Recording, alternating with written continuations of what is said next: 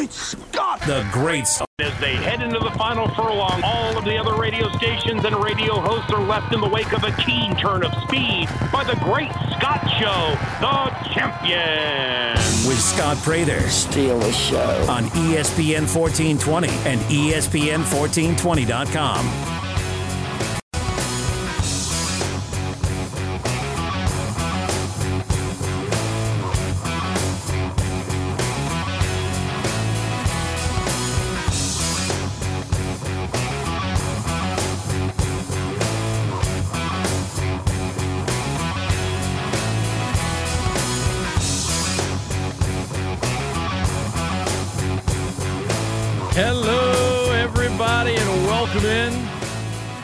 Great Scott Show, sponsored by Suit Up. It is the 8 o'clock hour. It is a Wednesday, and uh, he is here in person, associate head baseball coach of Louisiana's Ragin' Cajuns. Can you hear me now? I can hear you. All as right. well as I wanted to. What There about we- now? There we There go. we go. Got to get that sound in the All headphones. systems are go now. You know, sometimes you start off a game and doesn't start out the way you, you want, but you settle in. Mm-hmm. No doubt. You guys are settled in, seven and two. How do you feel so far about the first nine? Well, well, I mean, we feel great. Obviously, you know, you get seven out of your first nine, off to a great start. But just like in any sport, in any game, you got to keep going, man. It doesn't, you know, we don't just play nine games. We've got fifty. Well, we got forty-eight more, forty-seven more. You know, hopefully forty-seven more uh, during the regular season, and then more after that. So it's a day in and day out grind that, that you've got to prepare for. You know, last night's win was great. We played a great base, baseball game. But at two fifteen, we take off for Lake Charles today, and you know. McNeese is going to be waiting on us. So, uh, you know, I think by the time you guys play Houston Baptist on Sunday in the last game of the weekend series, that's 13 games over 17 days. Yeah, when I talk to Coach Deggs about it, he's just like, I, I love it. You know, I look at the guys in the in the clubhouse. I'm like, you guys want to play professionally because this is what it's like. It is constant. You're always playing. He's like, I wish I could play every day. Yeah. Um, i- is his approach to scheduling different than than Robes was early in a season? Scheduling game, his approach Yeah. to scheduling games. I mean, you're the one that's scheduling it, but I know that Right. there's input in terms of what the coach might want to do in terms Yeah, of no, de- they're really the same. They really are. You know, both Coach Robe like to play a tough schedule and wanted to to play as good a competition as we could could because he felt that that just made you better for down the road, which is what we're shooting for, which is what we're playing for. April, May, June. So the better competition you can play in the early part of the pre-conference schedule, I guess, I, we feel the better it's going to make you. You know, same, kind of the same as what the softball program has done. They played some some tough competition a few games, you Yeah. know, and that's going to make them better for the conference season and, and down the road. I, I look at La Tech and um, talking about good competition, and I know you guys swept the, the the weekend series last night, but just the pitching you guys have had against them, considering if you take away their two games against UL and you look at their other five games this season, they're batting 378. Against Cajuns, they're batting 161. Now, Arrighetti last week, but Connor Cooke looked comfortable tonight. Uh, You guys rode with him even in that bases loaded jam. The the pin came in, uh, Angel and um, uh, two others. Tally. Tally, yeah, and Nelson. and, and, and Jason Nelson. Where you guys told us all, hey, look, we got a lot of pitching depth, but I see what you guys do against the team that can really swing the stick in La Tech, and I'm, I, I don't get me wrong, I'm impressed with the pitching on the weekend, but the two games against Tech, I think, is what's maybe impressed me the most in terms of the arms. I saw that stat that you just referred to last night as well, and that really is remarkable. You know, from 378 to 161, and Coach Gaspard, one of the assistants at Tech, who coached me here and coached here with Coach Bollinger for a for a while. It, we were talking before the game yesterday, and he said prior to our first game, they were they were rolling pretty well with the bats, which you know evident by that 378 and he said y'all kind of put us in a little a little funk, you know, for a couple of days, and so yesterday was the same. But when you get an outing like Arrighetti and and what Dirk was able to, um, not Dirk, I'm sorry, Cooke was able to do yesterday, and like you mentioned, followed up with Tally and Nelson and, and Angel. Those those are guys that they can really get it done, and when they have their when they're on their game, they're going to be tough for for anybody. They really will. Associate head baseball coach Anthony Babineaux, our guest. He joins me throughout the season on Wednesdays at 8 a.m. If you have a question, 269 1077. You can always email me. I know a lot of you do it that way. Scott at ESPN1420.com. And you can uh, tweet us at ESPN1420 is the handle. Um, Connor Cooke last night. I think Deggs noted this as much, but um, his tempo, everything about his composure last night, he seemed to be. I think people hear the word relaxed and think nonchalant, and that's not what it is. He just seemed to be more comfortable. The tempo was good, um, and overall, I mean, his.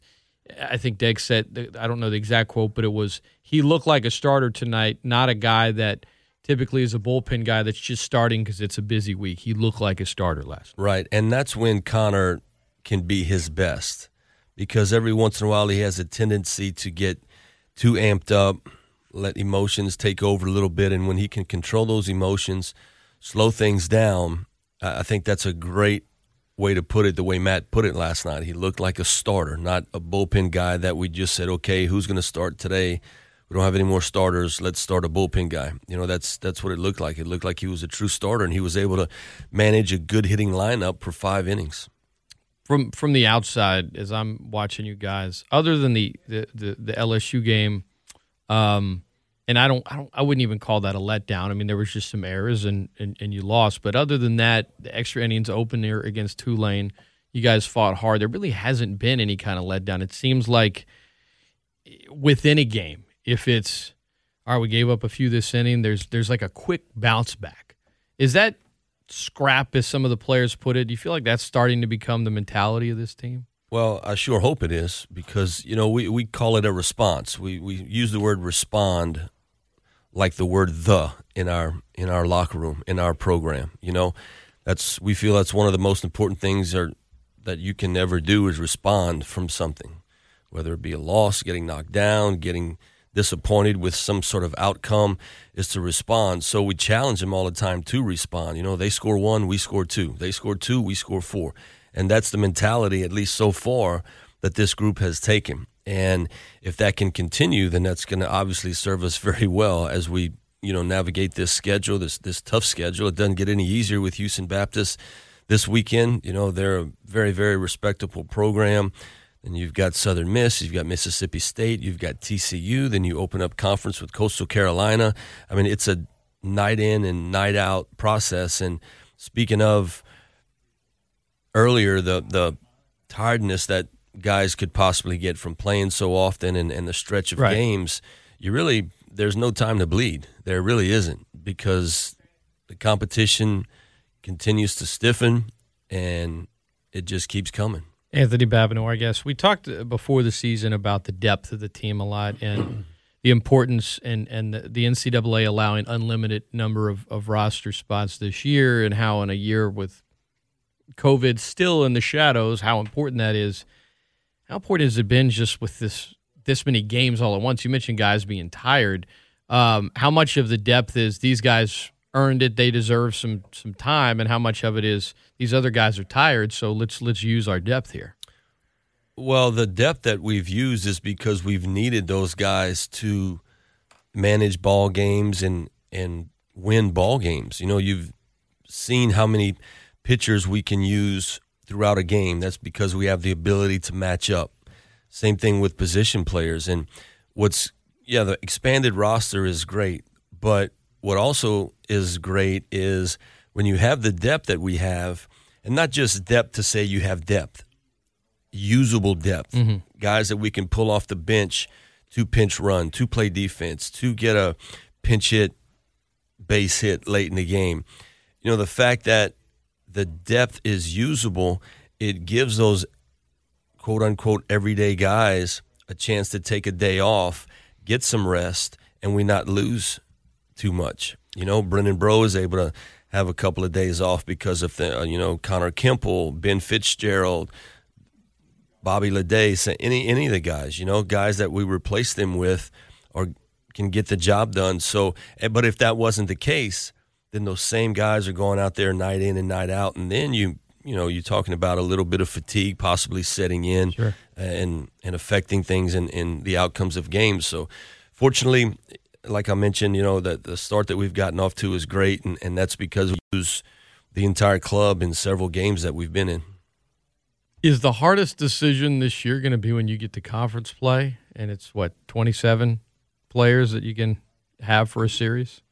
That's correct. Is that going to be the most difficult decisions you guys got to make this year, week to week? It's going to be one of the more difficult ones for sure because you don't you don't get to use that entire bench. You don't get to use all of that depth that is, like I just mentioned, is usable usable depth.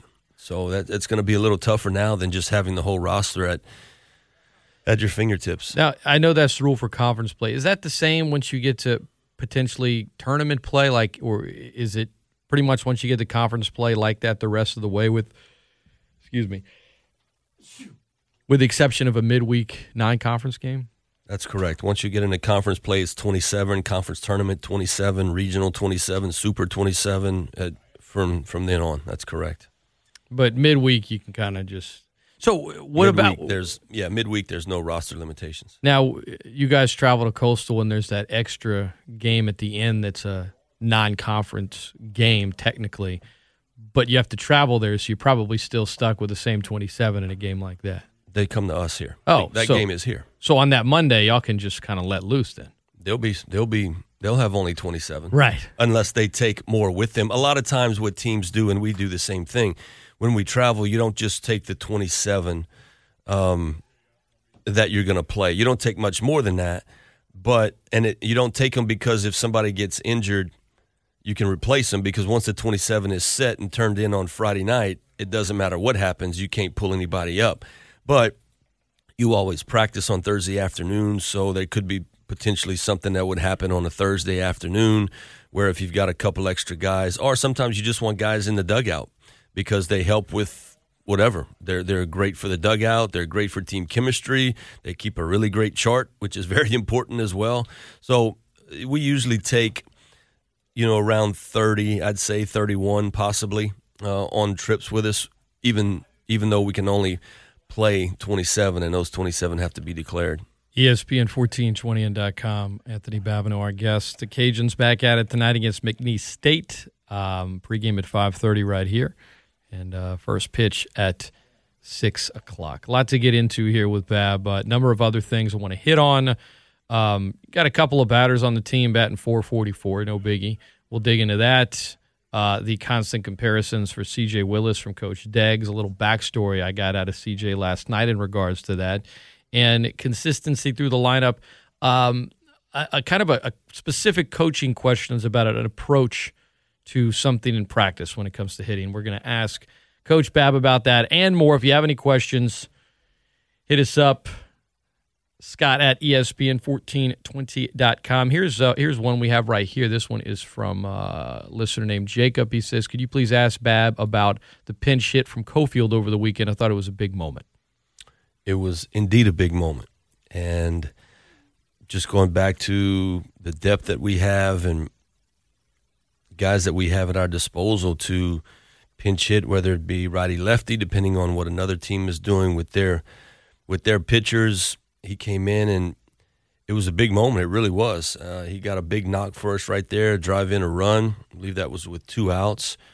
You know, and he's a guy that just he works. He works while he waits to borrow a phrase from Tony Robichaux. You know, he, he prepares all the time and, and he's always at the front of the dugout and, and he works hard in practice so that, you know, when he gets an opportunity, you know, he was ready for that opportunity. You know, he was able to stay patient as we've gone through these first few games without having many opportunities.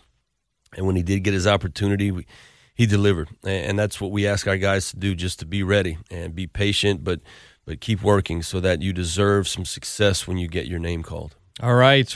Don't go anywhere. We'll come back at the question regarding a particular approach to some hitting in practice. We'll talk about CJ Willis, um, nicknames on the roster. We know one uh, in terms of what they call Jeff Wilson. I imagine there's a few others. A lot coming your way. Don't go anywhere. It's ESPN 1420, ESPN1420.com, and the ESPN 1420 app. The ESPN 1420 Listen Live player is brought to you by Champagne's Market in the Oil Center. Champagne's going the extra mile. Be bold. Train for that.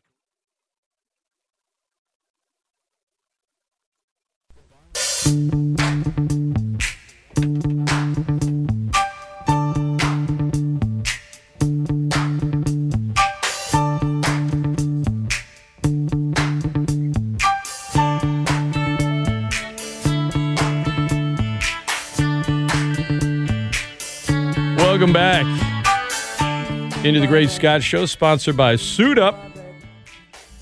Visiting with Associate Head Baseball Coach for Louisiana's Ragin' Cajuns, Anthony Babineaux. Bab, um, showing you a picture of my daughters when we were uh, in the break. And I know you have two daughters, one of which is, what, is she the prep athlete of the week or something? She, uh, she had a pretty good, pretty good weekend. She did. She did. She did. Her team did. You know, same, she's a sophomore for the St. Thomas More women's soccer team, and they've got a great program, and and they've been fortunate to win a lot of state championships there, and they won it last year, and they made it to, all the way to the state championship game again this season, and they got it done a four two win over over Lakeshore. They had a great game. Was she the MVP of the game She was. as a sophomore? She was.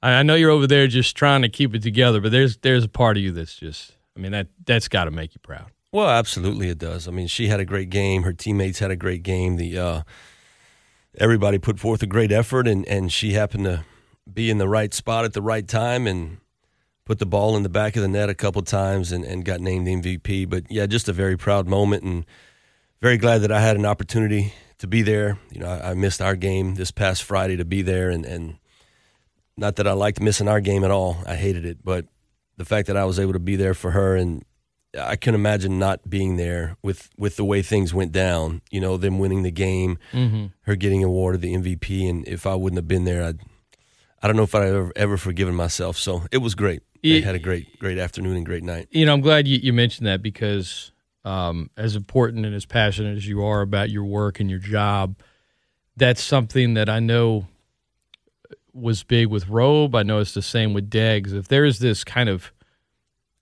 once in a lifetime type of family moment and there's a game scheduled and you know you're not in the World Series or anything, both of these guys are going to say if you go to them they're going to say, "Yeah, like good." I mean, it's not like you're going to I know you're not planning on missing any more games this year, but you, Right. the fact that you're you're somewhere, I mean you've been here a long time, but the fact that you you work with um you know, a coach and, and a program that is is not saying, look, you got to focus on this first. When it's those big moments, I'm sure there was no hesitation for you or worry of, man, if I ask them, what are they going to say, or, or Well, do I even have to? ask I didn't them even have to ask right, him because it's- when he found out that the game was at the same time, he told me, he said, "Don't even think that you're going to miss her game." right, you know.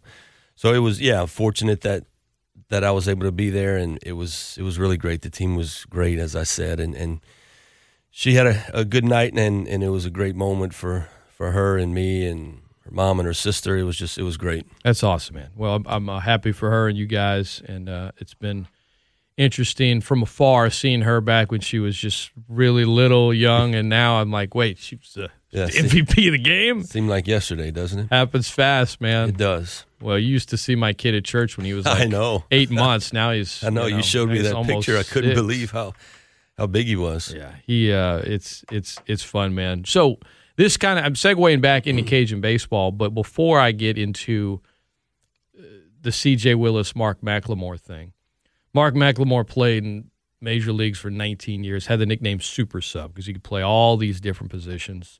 Uh, that's who Deggs has said C.J. Willis is like quite a bit. Um, I asked C.J. about it last night. He's like, well, because C.J. was four when you know uh, McLemore played his last game. I said, "Do you know about him?" He's like, "It's funny you ask." He said, "Coach Deggs told me to go research him and get back to him." And he's like, and then it turned out it's one of my dad's favorite players because he was a Rangers fan. He's like, but I like it. You know, he didn't get into too many. I should have asked him. So what did you learn? But but I know Matt did. Um, do you guys are, are y'all starting to call him McLemore or something, or is it just CJ? No, it's just it's still just CJ. You know, you do that a lot. You, you tend to liken players to either big leaguers or guys that you've had in college before that their game resembles um, someone else. So we do that a lot. Matt does that a lot. Tells players that they remind him of this guy, and and normally it's older guys. You know, like because it's guys that we Because you're old. Let's just say it. we're older. old. Oh, we're Older. older. Put ER at the end of it, always. Older. so it's guys that we watched coming up. So when you drop these those names, like a few years back, I told the player we had a leadoff player, leadoff guy, a little gritty guy, left-handed hitter. I told him he reminded me of Lenny Dykstra, and he looked at me like, I mean, for all he was concerned, Lenny Dykstra could have been a, a a country music singer, you know. And I just was floored. I'm like, man, you don't know who Lenny Dykstra is? How? how? But to his credit, like you mentioned, CJ being four when Mark McLemore was in his heyday. Well, Mac So- McLemore retired in his heyday. CJ wasn't even born yet. I don't think. True. But in this regard, I hope you didn't tell that leadoff guy to go look up everything about Lenny Dykstra No. because he would have gotten a lot more than he bargained for. No, no, I was I was strictly referring to his game Baseball, and right. the way he played it for Lenny sure. is uh, Lenny. Lenny's yeah. He's he's still in the news for reasons other than baseball. Um, who was your favorite player as as a kid? Well, I was a middle infielder, second baseman, shortstop. I had a huge poster of Ryne Sandberg on my wall in my room, second baseman for the Cubs. So I would say it was between him and Craig Biggio, second baseman for the Astros. Those were those Dude, are my two favorites. Did you root for both teams or one or the other? Well, I- I rooted for both teams. I mean, I rooted for the Astros. Obviously, that's kind of our hometown team, right? The closest team to, to professional baseball team to here. The Cubs, I just I would just watch them play. I wouldn't necessarily say I rooted for the Cubs. I just I rooted for Ryne Sandberg. That's for sure. Yeah, yeah, gotcha. ESPN fourteen twenty. Uh, Jeff Wilson, a guy that um, I think I, I was asking Coach Deggs about on Monday. I was like, might not get a ton of headlines or coverage, but seems like a, a glue kind of guy. And he told me his name was what the boss, but in Spanish. El Jefe. So where where did that come from? I, don't know. That kind of just came. I don't know if he got it from Jeff. You know, just pronouncing the J with a Yeah, H. Hef, Jeff, Hefe. I, I don't know, but but he gets up there and he he does his thing like a boss. He sure does. It's just quiet, goes about his business, but just gets up there and, and gets it done. Fills the strike zone up, and and he's just kind of a kind of a mentor kind of for all these guys like a father figure type you know because he's an older guy and, and he's quiet goes about his business takes care of everybody so jeff's a, a huge asset to our pitching staff and to our baseball team Any any other players have nicknames this year? I mean, it's a baseball team. I imagine there's a few. you know everybody goes by their last name their initials uh, i'm trying to you know nelson nelly Sure. bj now his coaching staff but you know beach put them together bj beach So so really, No- nothing really that I can think of. Jeff is really the one that's just El Jefe. It's well, Carter Robinson. We call him Big Thunder. there you go.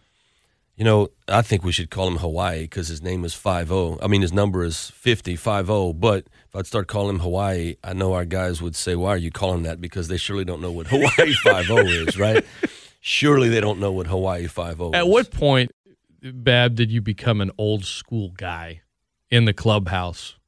I mean, you've been there. You've been with the program for 31 years. Was there a moment in time where you're like, "Shoot, man!" Like Oh, do you, you, mean remember? you a- mean when I realized that? yeah. Was there a moment in time Yes. when you were on the Yes. staff where you're like, Yes. "Okay, I'm officially." Yes, I will tell you when it was. It was probably. I wish it was just the other day, but it, but it was probably, and I don't remember the year. Six, seven, eight years ago, maybe nine, maybe ten. I don't know. It's when I recruited a kid whose parents, I think it was his mom.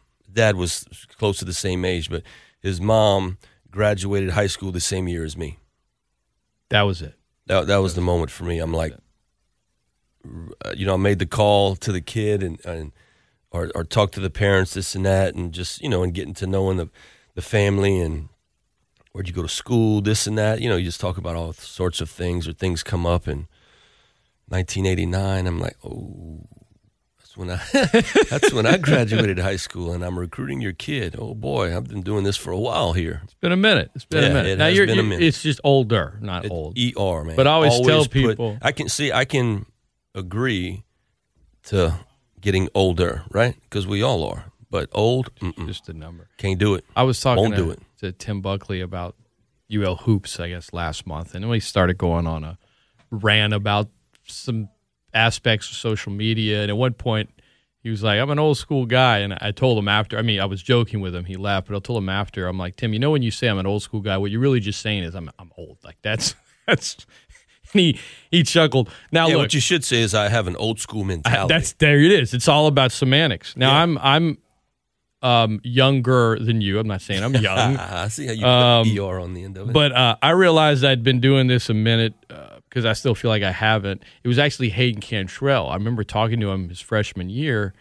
he was like, "Oh yeah," he's like Scott Prather. Yeah, yeah. Uh, I used to listen to you and Jay with like with I've listened to you with like you guys on the radio with my dad since I was like five. I was like five, and then like he's just guy that's about to get drafted. You know, I'm like, all right, it's yep.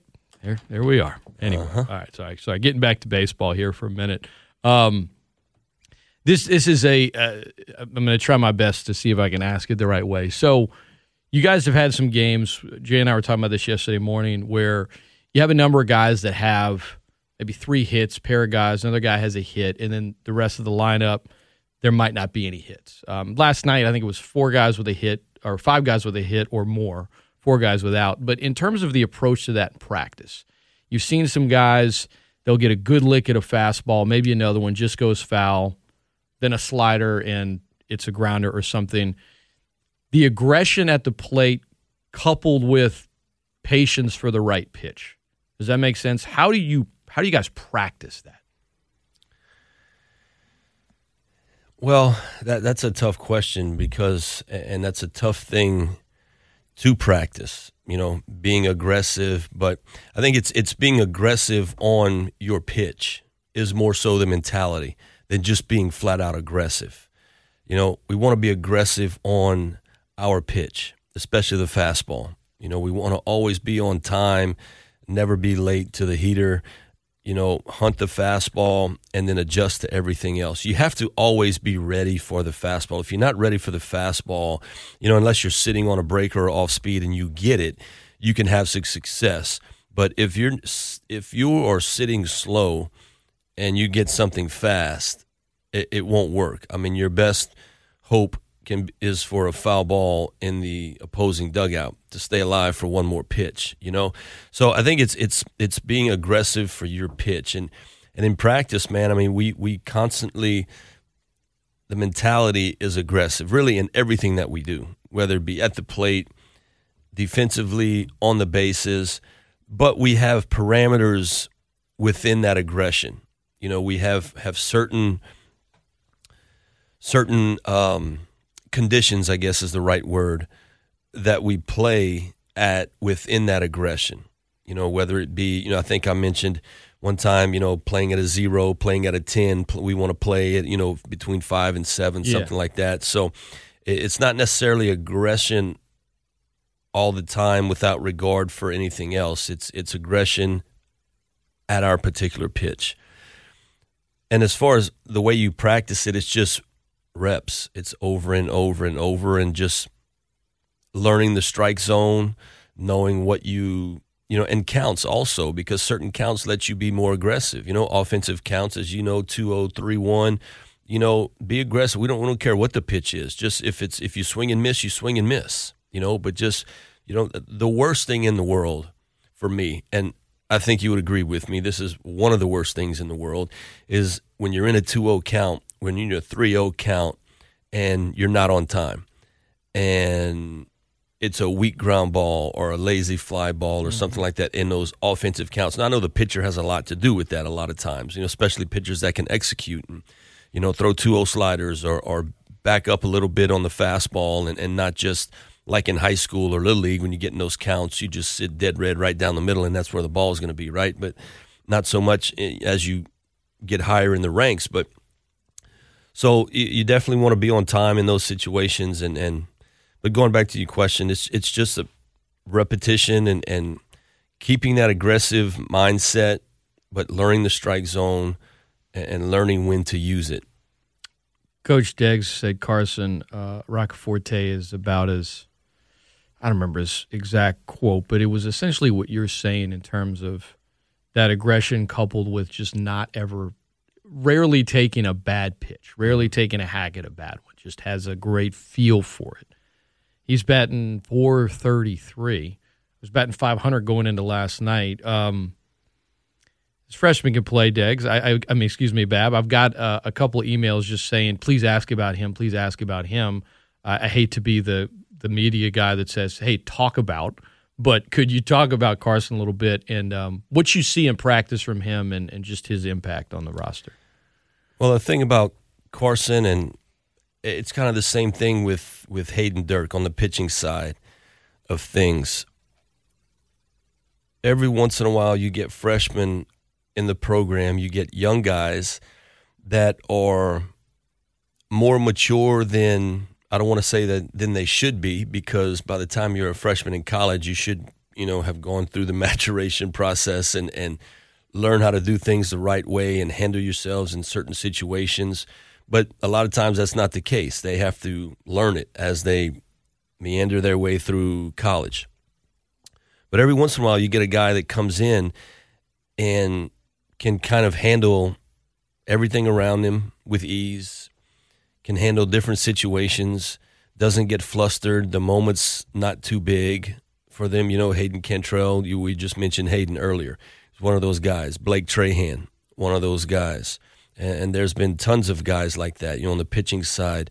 Uh, Hunter Moody, Kevin Ordwin, Craig Shambo, just guys that can come in that first year and the moment not be too big for them. And Carson is one of those kids, and really the same as what Matt said. He he doesn't offer at bad pitches. He knows the strike zone, and he's just a well-rounded player. Plays defense great. Has a great arm. You know, he's got a lot of tools uh, that he's able to use, and we're glad that he's on our team for sure. And and you know, when you can take an 0 for 4, I believe, like he did last night, and you know drops you to only 444. You know that you've gotten off to a really good start. C.J. Willis batting that as well. Um, that versatility. I know we were talking earlier about Mark McLemore, but when you've got as much depth as you do, and you want to get different guys in the lineup, every time CJ plays, he's he shows that he he belongs.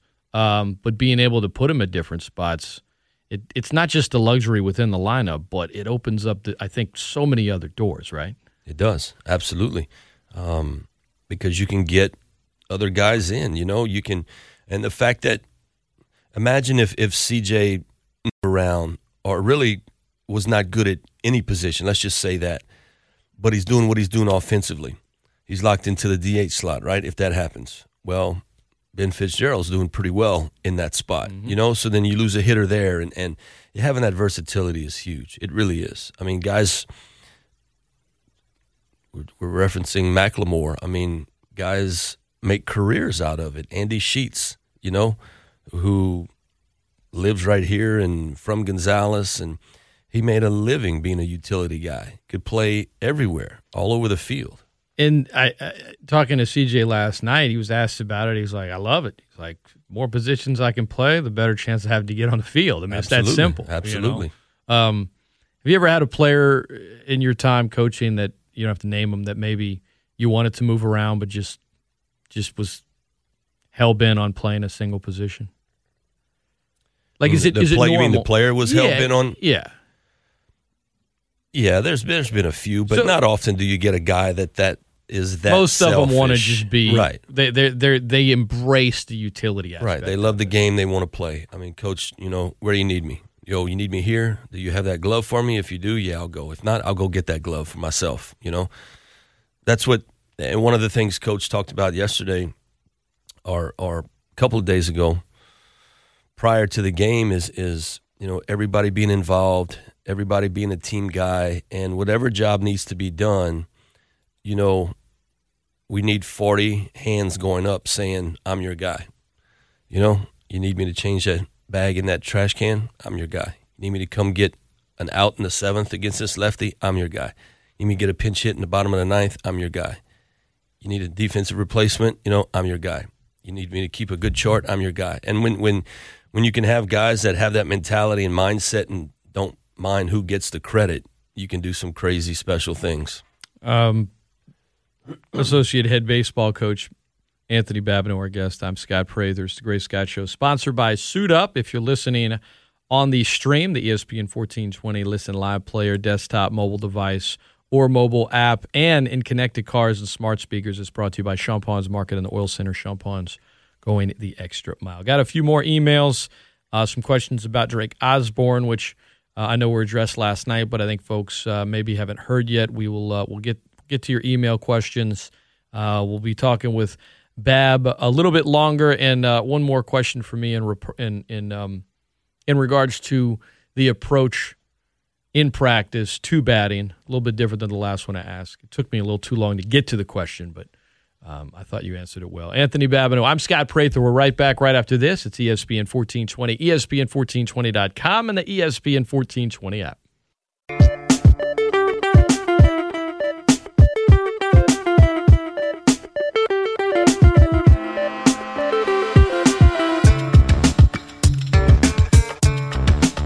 Welcome back into the Great Scott Show, sponsored by Suit Up. I'm Scott Prather, Louisiana Associate Head Baseball Coach Anthony Babineaux, our guest. And uh, tonight, Louisiana taking on McNeese State. Coach Deggs said he kind of wants to throw Perrin, but uh, he said it's just going to be a lot of guys tonight.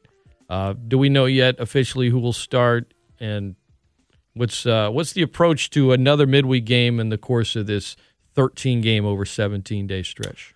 Well, Austin Perrin will get the ball to start the game, but we will throw a lot of guys. It's going to be a all hands on deck. You know, the fifth game, well, not the fifth game, it's the second game of a five game week, but those five game weeks, you've got to have a lot of personnel, and fortunate, fortunately, that we do to, to kind of get us through that, you know. But the approach is going to be just like all the others. It's to go out and, and play with extreme intensity, play for each other, and and not worry about who gets the credit. And if if we can do that, then we've got a chance. You know, if if things deviate from that plan, then we may not have success. So, but you know, controlling things that we can control. And then let the chips fall where they may. So, but a lot of guys are going to pitch. I think it's going to take a lot of guys. McNeese is, they're going to get after us. They really will. You know, the thing about where we where we are is we're, we're sort of putting a, a, target on our on our chest or our back, you know, because we've gotten off to a good start, and it, people are gonna they're gonna want to get after us. They will, you know, which that happens whether we've got a target on our back or not. You know, we we know that we embrace that, and and uh, but we accept that challenge. I, I'd rather it that way than the alternative. That's for sure. It's it's crazy that it's this is the last I would call traditional five game week you right. guys have of the right. year now we referenced some of those four game series where you play a weekend series, then a game on Monday that's um, uh, in the case of Coastal, an extra nine conference game, or with TCU, it's it's a four game series. So you do have some some weeks where you have five games, but this is that last one that I think fans just over the years Tuesday, Wednesday, and that's you know another just odd thing about the schedule this year. But I know as a guy that makes the schedule, you had to um, you know you, you had to you had to improvise and I know some fans were disappointed that you know you weren't able to play Virginia Tech, and, and I know that Jeff's having a, a really good year and things like that. But I think overall with the schedule you were able to put together, Bab. I mean, you got uh, we we talked about how good La Tech is. You had LSU at, at home last week. You go to Starkville next week against Mississippi State. You have a weekend slate at Southern Miss. You got TCU. I mean, overall, I mean Houston Baptist is a program that folks they might not know the intricacies of it, but they've seen that name before in regionals. So sure. This is, I, I, think overall with the schedule you guys have laid out, um, I don't know. I typically I hear a lot of complaints about the schedule just because I because fans just you know want to complain about various things, which is because they're, they're passionate. And really heard too many. I think everyone outside of man, it would have been nice to play that team we couldn't play, but not like what's up with the schedule this year. Right. I mean, I imagine you probably haven't gotten as many complaints as well, or am I wrong on that? No, there has been no complaints. Not like whenever I scheduled St. Peter's, that's for sure, and, and and they went winless on the season. I surely got complaints. And he almost heard, threw that no hitter. He didn't. Heard heard things uh, night. that year, but no, I think our schedule is is tough. I mean, just a couple of weeks ago, it was the strength of schedule was was number one in the country, and and so when you have a TCU, and I mean the names that you mentioned. You know, we substituted the series that we lost were FIU to open up the series the season here, and Virginia Tech, and you replace that with Tulane and Houston Baptist. That's that's doing pretty well. I mean, fortunate for us, we were able to get that series with Tulane. You know, they were supposed to have I forget who they were supposed to have come down, but they had to cancel. So we're able to, to get that series done and, and have success uh, against them. And but TCU, LSU, Mississippi State, Southern Miss, you know, you mentioned Houston Baptist. No, it's it's a good schedule. It's a it's a tough schedule. It's a rugged schedule. So we like it and, and but that's what we like to do. We like playing tough schedules because we just think that it'll get us better for the long run. And um, Drake Osborne last night popped his shoulder out the socket. Uh, what's what's I got a number of emails about that, but what's his status right now? Well, probably a couple of weeks. It's happened to him before. It happened during the summer, and he said, you know, treatment and, and a little rehab, and a couple of weeks he was good to go. Hopefully that's the case again. So, but it is good to know that it, it has happened before, and he's been able to come back and play at a high level. So, hopefully a couple of weeks, you know, and he'll be ready to go. So, you know, in his absence, Nick Hagedorn, Julian Brock, they'll they'll step in. And, Yeah. and I have no doubt that they'll get the job done. Depth comes into play right there. All right, my my final question for you, Bab. We were talking about an approach to a specific question in regards to hitting earlier. Um, as a guy that's that's worked here for a while, what how different is Deggs' approach, the Wolfpack approach? Um, how different is p- hitting in practice under that than perhaps some others you and I know he was here, you know, for a stretch, but ha, is it a big difference from, you know, uh, 2 years ago in terms of the approach and practice or is it more a couple of small things here or there? Well, you know, first of all, like the the pack approach, uh, the pack is is a mentality, really, um, as far as how you go about do things, and there's different categories within the pack. As far as hitting, I mean, hitting is hitting kind of. You know, you you've got to everybody kind of does it the same way. Now you can there can be different philosophies as far as how you're going to two strike hit or certain zones that you're going to look in, in in certain counts. But as far as practice goes and, and what's the difference between, you know, him and, and others, not really that much, to be honest with you. Uh, the thing that's the most different is, you know, the pack mentality and the pack approach that Matt has created and that he, you know, had when he was here as an assistant and then has with him now as the head coach. So that's the the biggest difference is that within the within the offense there's different categories guys jobs are are, are different and they're required and um supposed to what's the word the word is eluding uh eluding me right now um expected to do that job you know their job duty or function within the confines of the team or the pack. So that's really the biggest difference is you know as far as practice goes we hit off machines like we've hit off machines throughout my 27 year career. We take bp the way we take bp you know there's you get 40 minutes to do it whether it's now it's been the same so there's only a certain amount of things you can get in but like i said that's that's really the big difference uh, it's it's not so much of hey stand like this to hit versus the other guy said stand like this it, it's more so the mentality and and like i said the pack approach it's and not an inside baseball thing, it's a mentality thing. absolutely There you go. Anthony Babineaux has been our guest. Bab, always appreciate you coming in, man. Um, congrats to uh, to your daughter on the state championship, and uh, to you guys on the good start to the season. We'll have the game tonight, five thirty pregame, six o'clock for State, Houston Baptist this weekend on 96.5 KPEL for a three game slate. Appreciate it, man, and um, all the best. We'll talk to you again next week. absolutely thank you sir All right, that is Anthony Babineaux. I'm Scott Prather. Up next, Steve Peloquin with Beyond the Game right here at ESPN 1420 and .com.